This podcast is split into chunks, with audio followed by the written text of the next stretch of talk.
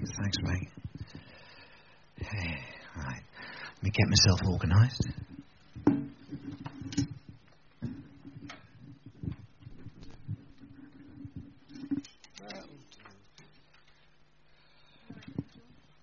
Uh, I will, I, would like, yeah, can we have, have a Mary Audrey, as the, the saying goes.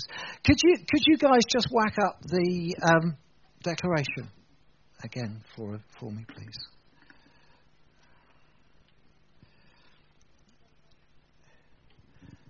There we go. Oh, nope, back one. Hey, there we go. Fantastic. Our declaration on the theme of the goodness of God. Our words of hope and acts of kindness are releasing the power of God into our community. Oh, amen. Amen.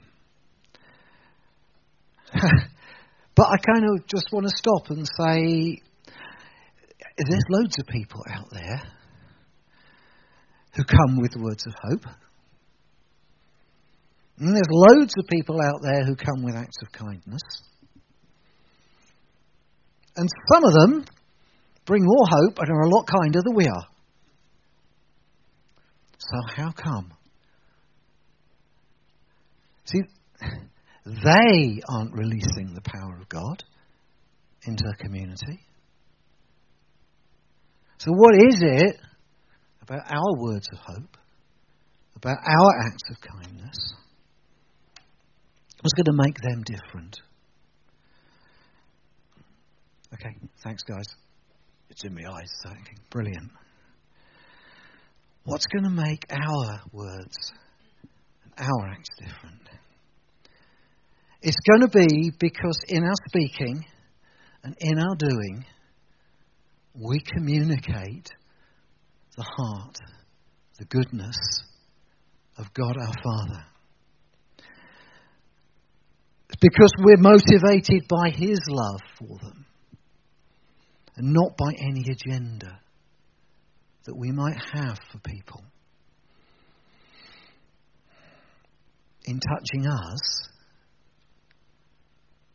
they need to be touching the Father whose sons and daughters we are.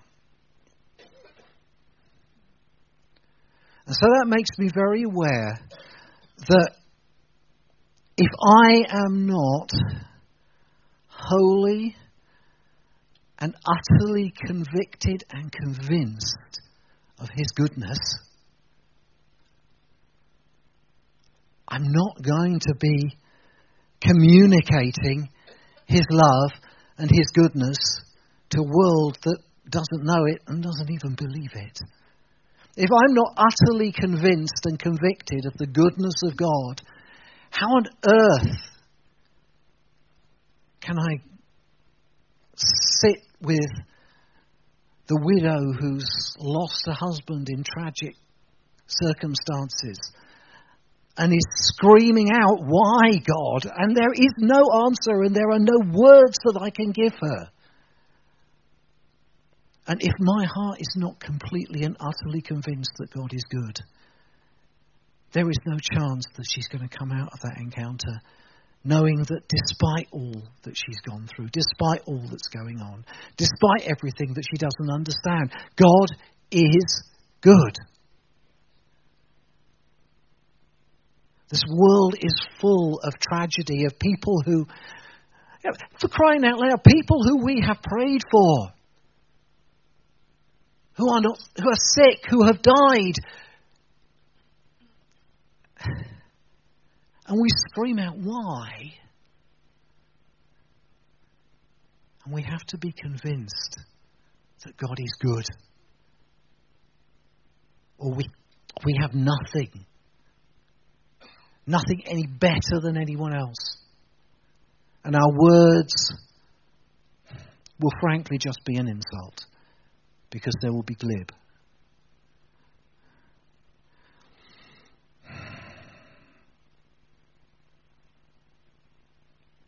You know, I at least, I have to be, be quite blunt and quite honest. You know, this, the world out there does not believe that God is good, if it believes in God at all.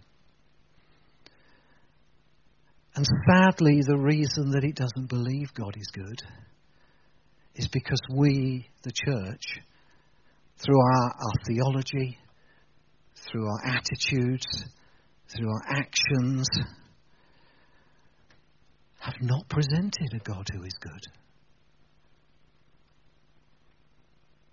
You know, I'll wash my mouth out after after reading this, this, this, but you know, there is a there is a whole school of, of teaching out there. They call themselves the new atheists sometimes. You know, you heard of people like Richard Dawkins. Yeah? Um, they are enormously influential in the media. The world out there is continually getting this background message God is not good. Now, you, you get, uh, you know, as I say, I'll wash my mouth out after this. But this is what Richard Dawkins has to say. He says the God of the Old Testament is arguably the most unpleasant character in the whole of fiction. Jealous and proud of it. A petty, unjust, unforgiving control freak a vindictive, bloodthirsty ethnic cleanser, a misogynist, homophobic, racist, infanticidal, genocidal, filicidal, pestilential, megalomaniacal, sadomasochistic, capriciously malevolent bully.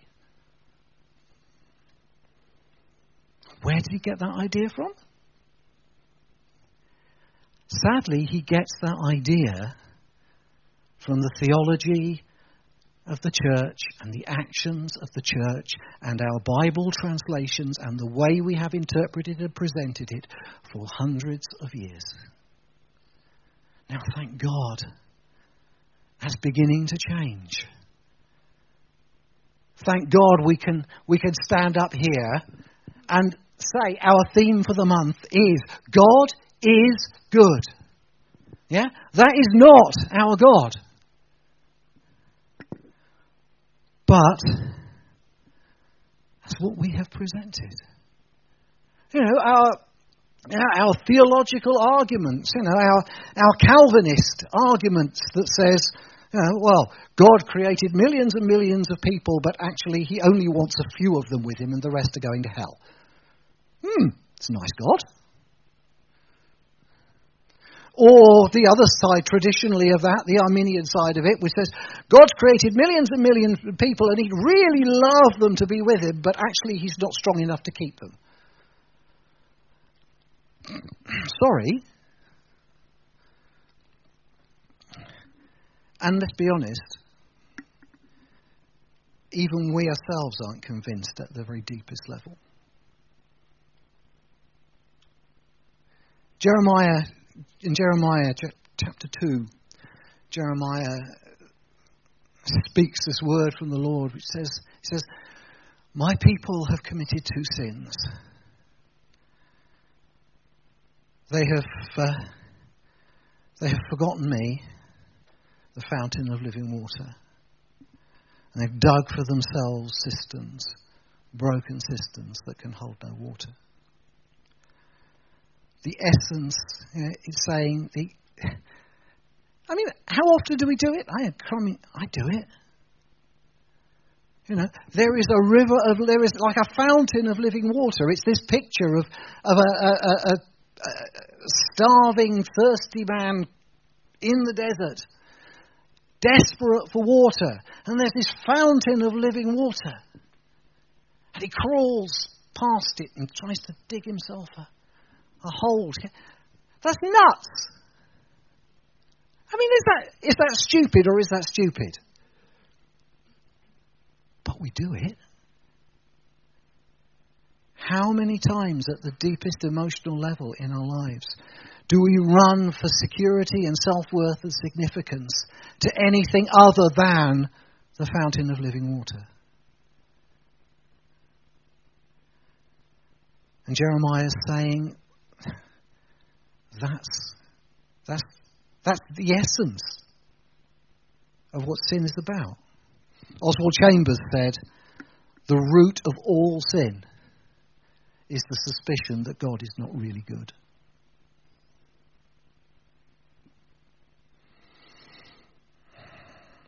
If we were truly convinced of God's goodness, we would run to the, the fountain of living water. We wouldn't need prayer ministry lines. We wouldn't need sozo. We wouldn't need restore. Because we'd run to the fountain of living water. We're not really convinced ourselves. John Sandford, who was one of the, the pioneers of inner healing ministry, said that inner healing is just the evangelization of our unbelieving hearts.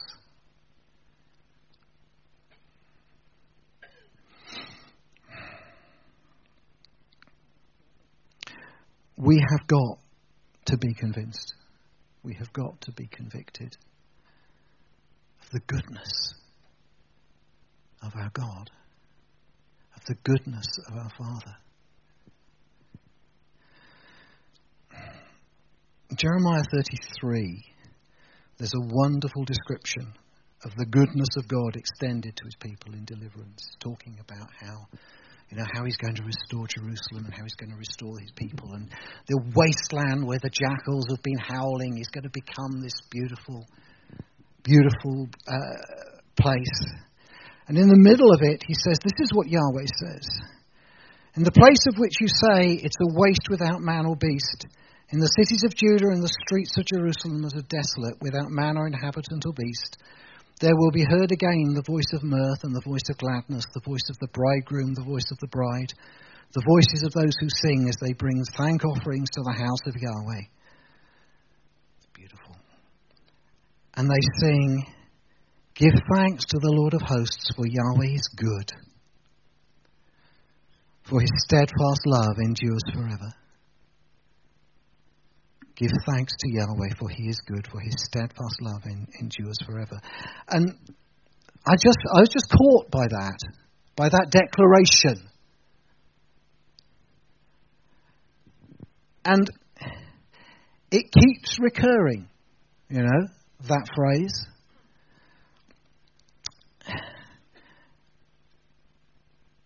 It occurs as the, as the, the people sing praises as the priests sing praises when David brought the ark home to Jerusalem.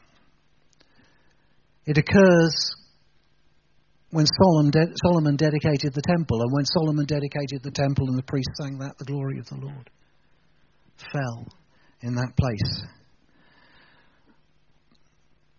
That by that's 2 Chronicles 5 and 2 Chronicles 7, by the way. When Jehoshaphat was under threat, 2 Chronicles 20, you know, when he sent the, sent the singers out before the armies of Midian, or Midian or Amalekites, or some, some ites of some sort or other. Okay? What did they sing? They sang, Yahweh is good, for his steadfast love endures forever. And what happened? Well, we know what happened. When the people of Israel returned to the land, in, in Ezra 3 when the foundations of the second temple were laid. Once again they sang, Yahweh is good, for his steadfast love endures forever. And there's, well, there's at least five psalms that I found where that is the start of the psalm or that is the end of the psalm. And as I looked at it, I realized that for the very first time that God's people were taught to sing that was by David when he brought the ark home in 1, in 1 Corinthians, in 1 Corinthians, Chronicles. And I suddenly stopped and I thought, hang on a minute, that's important. Because David, like, marks a transition in the revelation of God through Scripture. David is the first guy in Scripture that we find who realized that actually God isn't this scary, almighty, all powerful, terrifying being out there. But God is someone who wants a relationship. God is someone you can fall in love with. God is someone who loves you. And David was the first one to, to, to find that revelation, to bring it to us.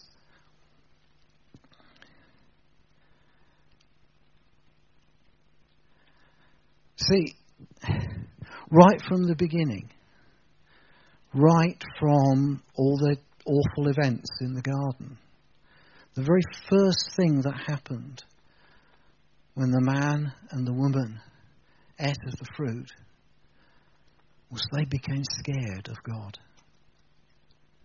They went and hid from God. Why did they hide? Well, they knew what they'd done wasn't, wasn't good. And they thought, because that wasn't good, we need to be punished. And so they hid. And I haven't got time to get talking about the, the two trees and the living out of the tree of life rather than the tree of the knowledge of good and evil.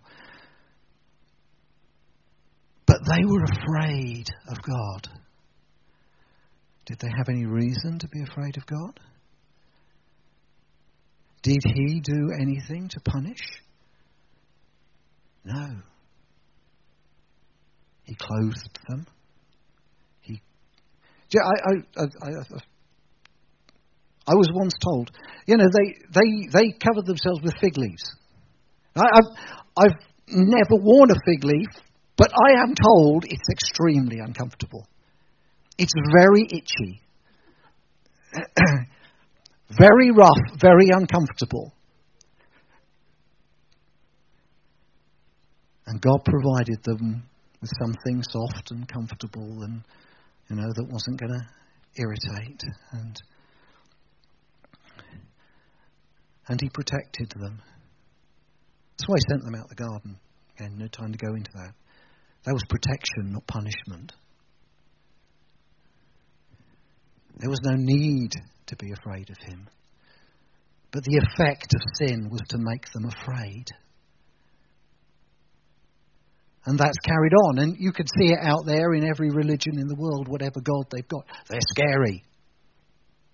Got to keep on the right side of them. Got to give them whatever appropriate offerings and whatever it is that they need because God's scary. And then when Israel comes to, comes to Sinai, and they see the, the lightning and the, the thunder on the top of the mountain, and they're scared.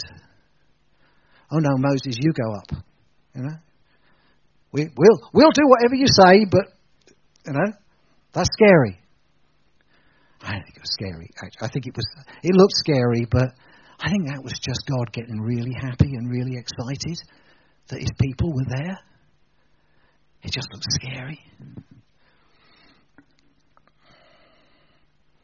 And the effect of shame and the whispers of the enemy says God's scary. And then, just a little while before this time in 1 Chronicles, when David brings the ark to Jerusalem, you might remember he tried to bring the ark back a time before from the house of Obed Edom. And you know the story. Most, I'm hoping most of you know the story, I'm sure. But uh, put the put the ark on a, on a cart, nice, nice new cart, and got some really nice, strong oxen. them up and off we go. Bumpy road down the mountain. You know, Jerusalem's in the, the mountains. And the oxen stumble, and the cart starts to tip. And one of the guys who's there, he, you know, I don't, I don't want the, this. This ark is precious. I don't want to want it to get damaged. And he puts out his heart, his, his hand, and he dies.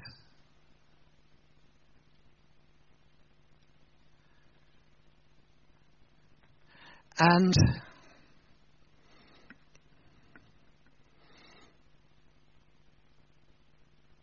let's be honest, That looks like God's really scary. Doesn't it? It looks like God's not someone you want to come close to.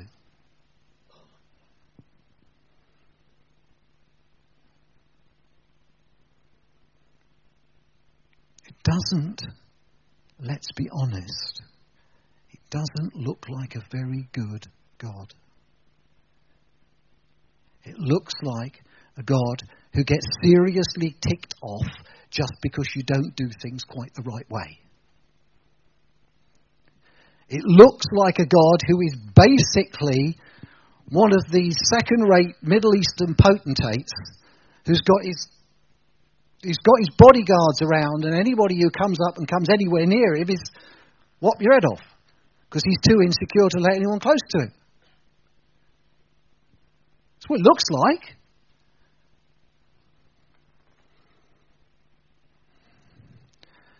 And I think David struggled with that. He left the ark nearby where it was,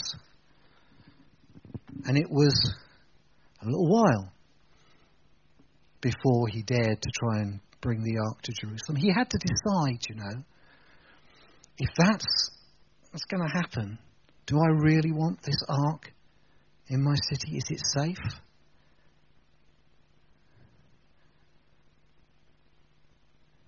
And okay, he worked out one of the things that he realized was there was, you know, there was a particular way that the ark was supposed to be carried and all the rest of it.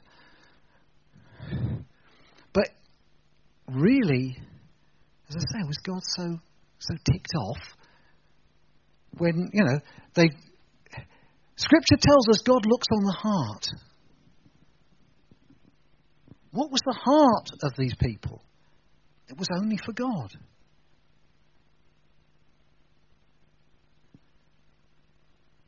And David, with what he'd learned about what he thought God was like, God is good.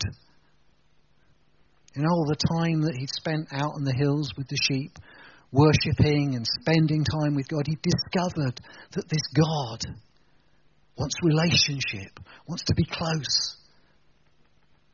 It comes out in all in so many of his psalms, and yet now all of a sudden, with all of the, what he's sought to do, it's all gone pear shaped. And it looks like God's not like that at all. And he had to wrestle with that.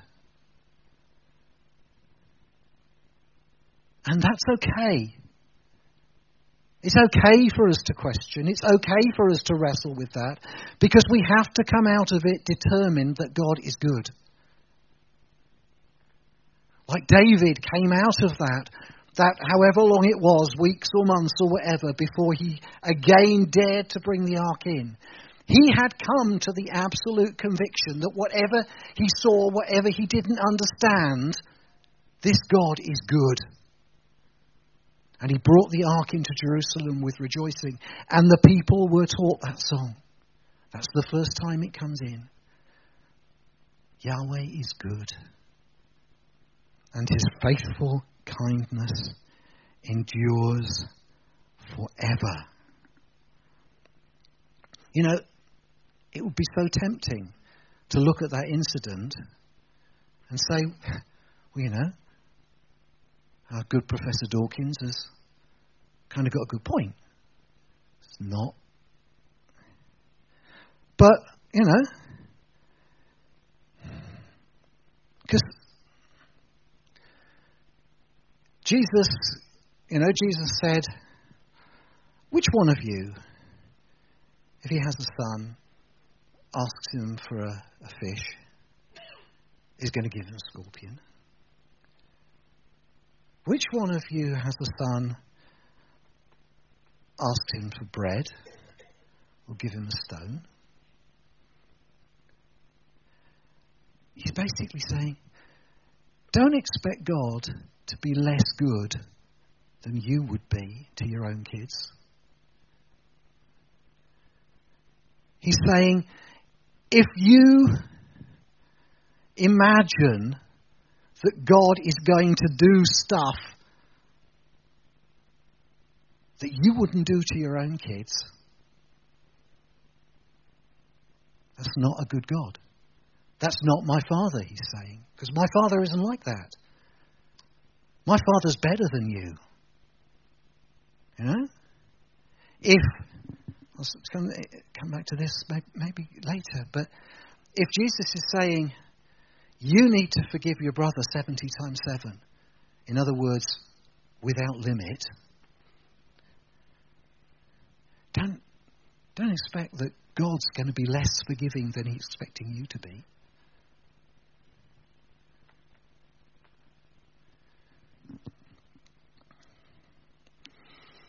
And I guess maybe with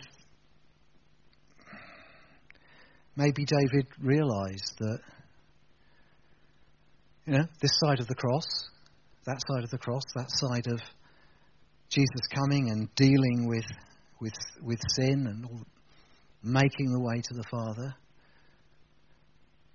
Yeah, it is dangerous. And all the rules and all the ceremonials and, and, and whatever are important because they provide a safe framework. But it's not because God wants to break out and hurt and damage. It's not because God's just ticked off because you aren't following the rules. It's because those rules give you a safe way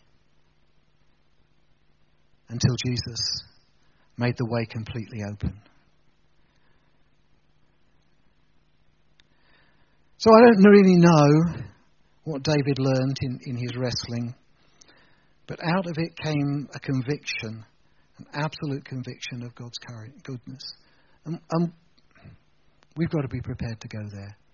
Because we, we have things in our lives, don't we, that make us question. And we have to come to terms with that. We've had to come to terms with that. Mel, do you want to?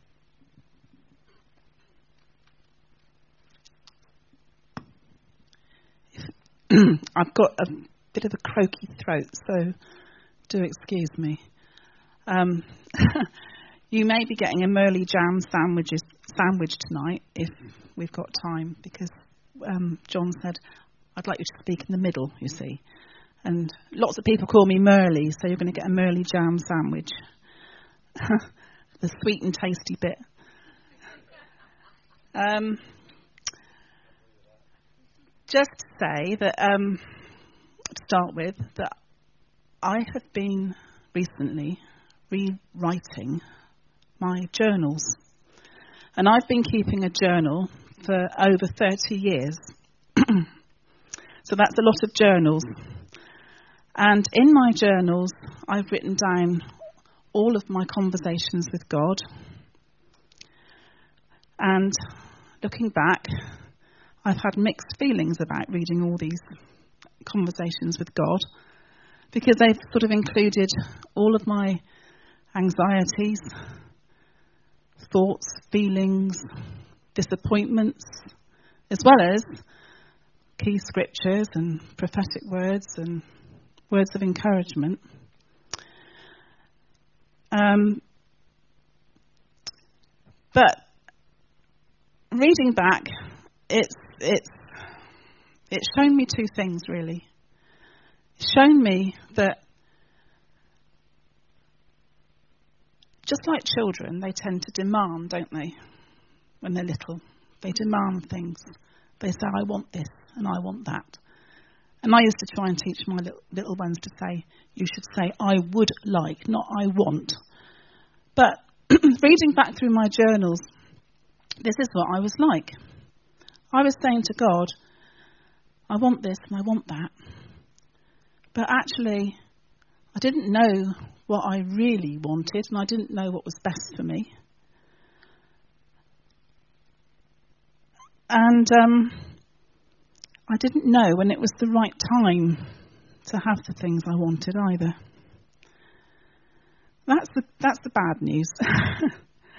the good news is that it's shown me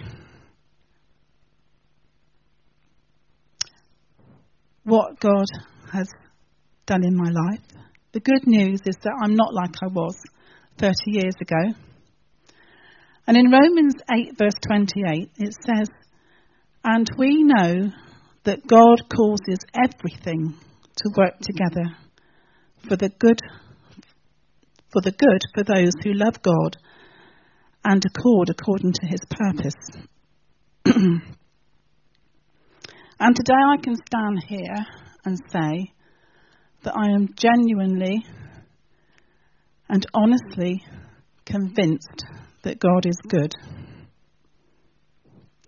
And that He has used every one of my challenges, disappointments, anxieties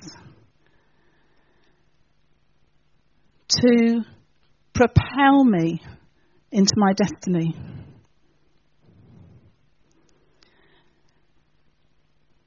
He has shown me that through all the sort of frustrations I've had and the blind alleys I've gone down, he's, he, he's, he's enlarged me through it.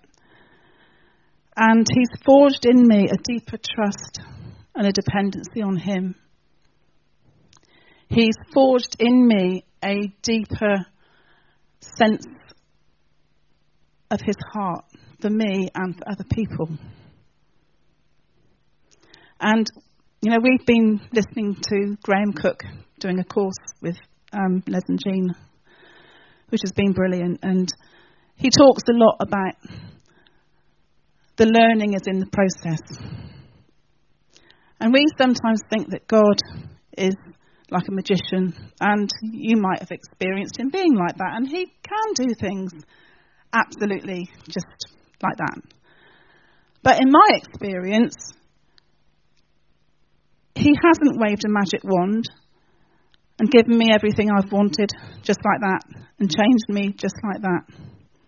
It's been a process, it's been a learning, it's been through the process that I've learnt. And I've learnt that it's not about what I want anyway. It's not about what I do. It's all about who I am becoming. And I worked as a teaching assistant for 18 years. and the one thing that I discovered about almost um, more than anything in that job was that it wasn't about how well I could do my job. It was how well I got on with other people, how well I could, well, what, what sort of pleasure I was to work with actually, and also my attitude in stressful situations.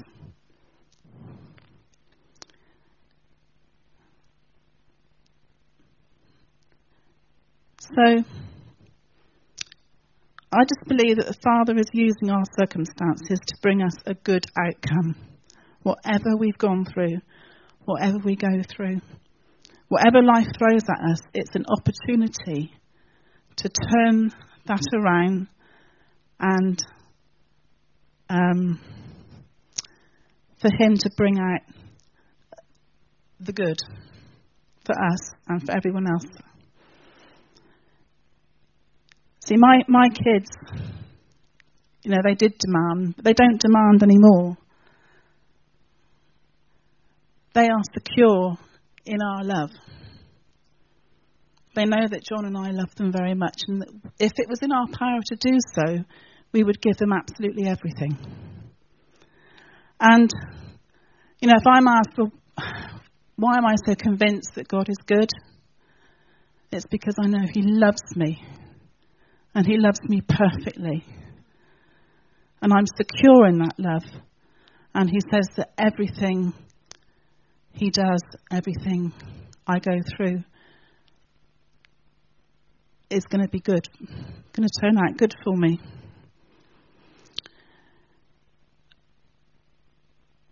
And uh, I'm the sort of person, I mean, I'm the sort of person that needs to experience things. I know it's good to have knowledge, but, you know, we talk about um, knowing that God loves us. But it's not enough to know that God loves us. It's not wasn't good enough for me. I needed to experience Him loving me. And I think the reason I can be so confident that He is good is that because I have experienced Him loving me.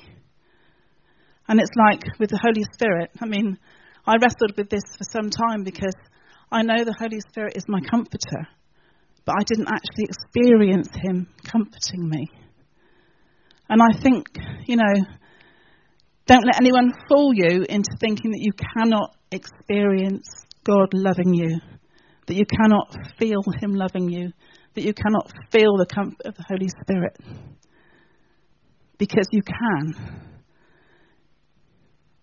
But the first thing to do is to start believing that you can. And then you, it all starts from there. So,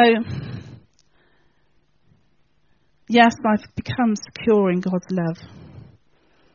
My heart can rest and trust Him to work everything together for my good, my fulfillment, my satisfaction, and my destiny. So, you got time? Yeah. I think Chrissy will give me a few more minutes, won't you, Chrissy? Our beers. He's good. Yeah? Just. Yahweh is good. His steadfast love endures forever. I, I, I kind of I unpack that a little bit because it says he's good. His steadfast love, Hebrew chesed. We, it's translated loving kindness and covenant keeping faithfulness and but actually, I went to my Strong's dictionary and it just says it's favour, good deeds, kindness, mercy, pity. God's goodness produces actions on his part that demonstrate his goodness in practical ways, ways that impact our personal well being. And it says that endures forever. And that's a really weak translation because my strong says it actually means to the vanishing point. In other words, when everything else fades away, when there is nothing else left, when you have nothing, when there is nothing, God's love his kindness, His mercy, His pity, His acts towards you of well being will still be there when everything else has run away. Is, did David come to a good revelation? That is good. That is a good God.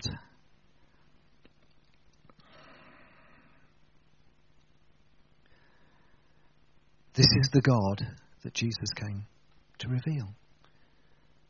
This is how we have to, to understand through the lens of Jesus.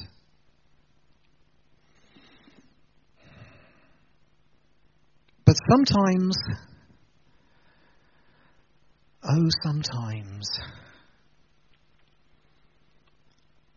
what do we do? Scripture says, Romans 2 4, he says, it's God's kindness that leads us to repentance. It's God's kindness that causes us to turn around. Not some threat of punishment, some threat of a, of a horrible future. God is not motivated to punish.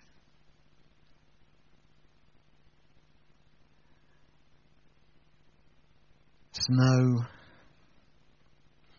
external demand, no internal repulsion that motivates him to punish. Rather, he comes to take upon himself all the horrors of sin and carry sin into the presence of the Father, where it, the wrath of God can destroy it. It's not a God who's motivated to judge. John 5:22 Jesus said the Father judges no one. The Father judges no one. But has committed all judgment to the Son. And then in John 12:47 Jesus said, "I didn't come to judge the world, but to save the world." And he says, "I don't judge you to the most blatant and unrepentant sinner."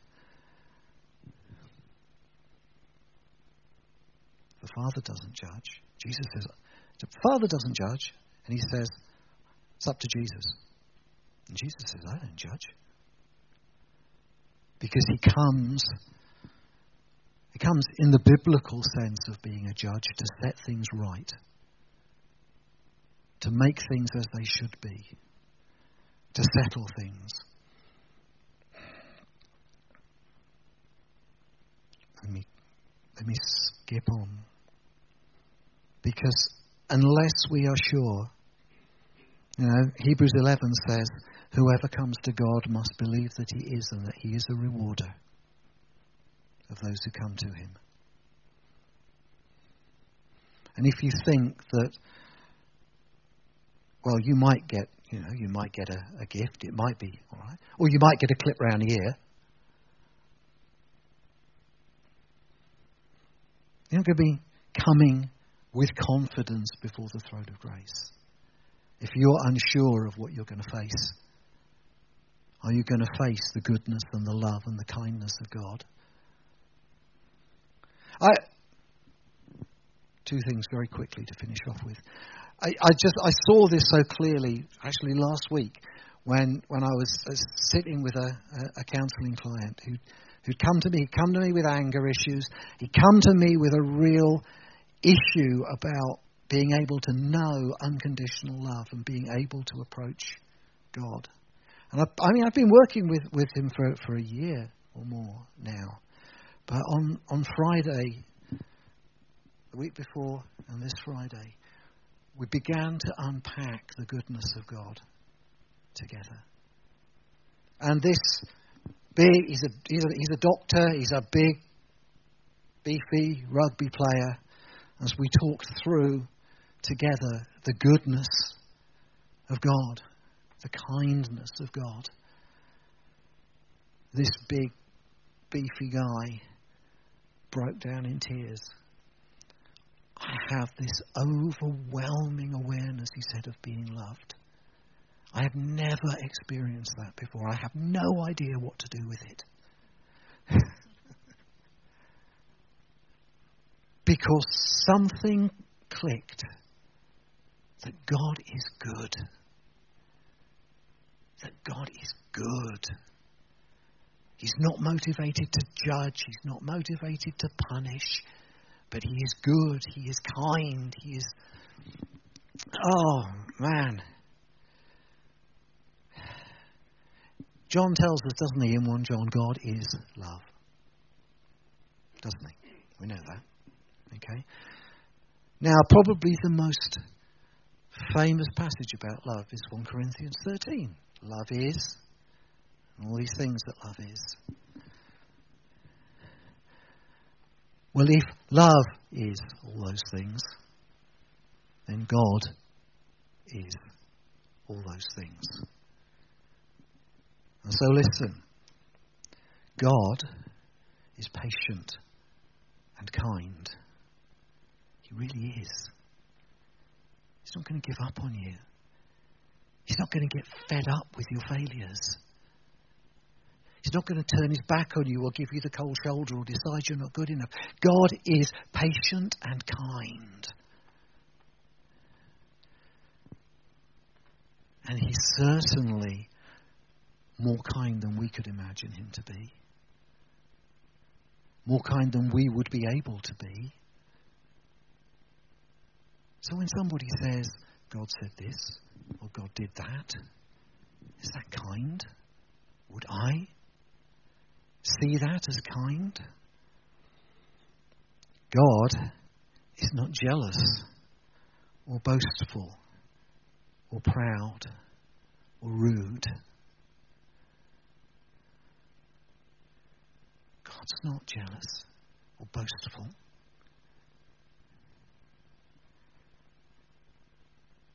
He's not, how can I say this? We are so often so careful to say, Oh, yes, God, please do this for us, and we'll give you all the glory. Do you know He doesn't mind? He really doesn't. He's not boastful. He's not jealous. He's not insecure enough. You know? He's perfectly capable of looking after his own glory. Oh, and by the way, he's given that glory to us. Is that good? You know, the things we say, you see, we, we, we, we, we read, God says, I will not give my glory to another. And we forget that Jesus said, The glory that you have given me, I have given to them. So he has given us his glory. God is not irritable. Thank goodness for that. God does not demand his own way. Hmm. Yeah, doesn't that knock your head sideways? God does not insist on his own way. God keeps no record of being wronged. No record of being wronged. God does not rejoice about injustice, but he rejoices whenever the truth wins out. God never gives up, never loses faith, is always hopeful, and endures through every circumstance. This is our God. He is good. And I was going to read a quote, it was a long quote from a wonderful book by a guy called Darin Hufford called The Misunderstood God, but I won't do that because we're going to run out of time. God is good. That conviction needs to seep deep into our hearts.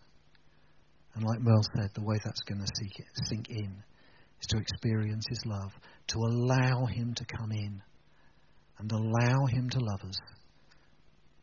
You know, it's really scary to allow yourself to be loved because it means you have to be vulnerable.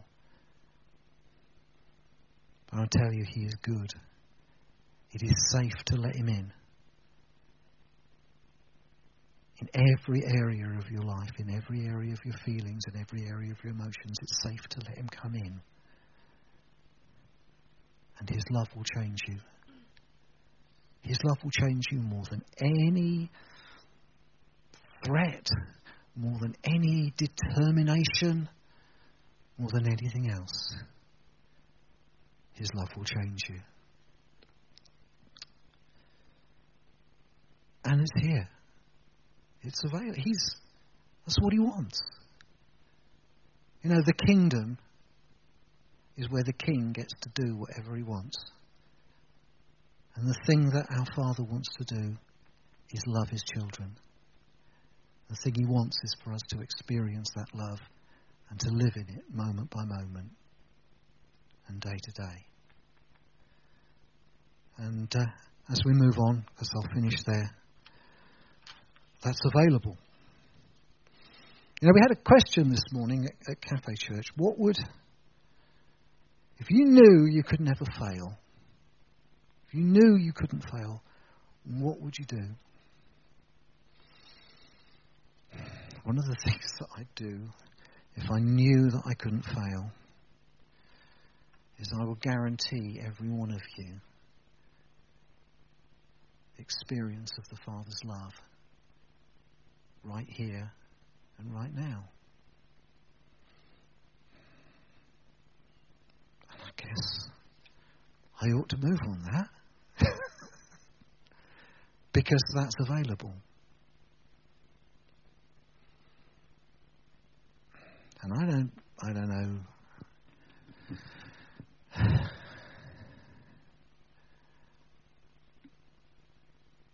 If you want afresh that utter and total conviction of His goodness, that experience of being loved. Why don't you stand? Why don't you stand and I'm going to speak over you His blessing.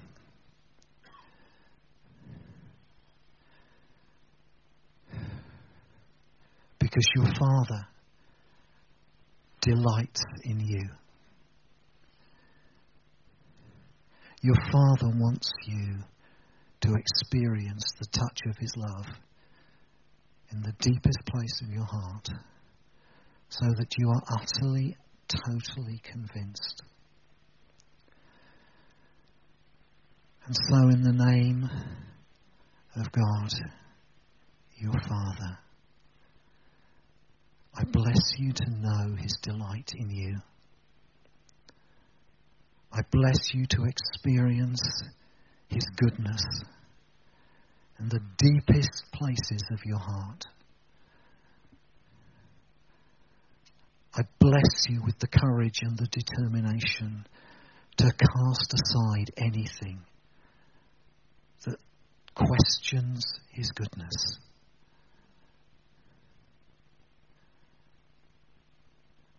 I bless you with the ongoing vision of His smile upon you.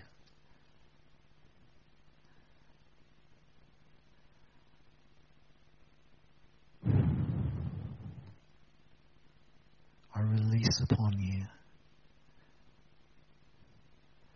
the anointing of His love, the anointing of sonship, that you will experience what it is to be fathered by the most perfect of all fathers, who made you because he loved you before the beginning of the world and holds you and will hold you, loves you and will love you, and cannot ever turn his face from you because you are the delight of his heart and the apple of his eye. And I bless you to receive that now and in increasing measure every day of your life. In Jesus' name.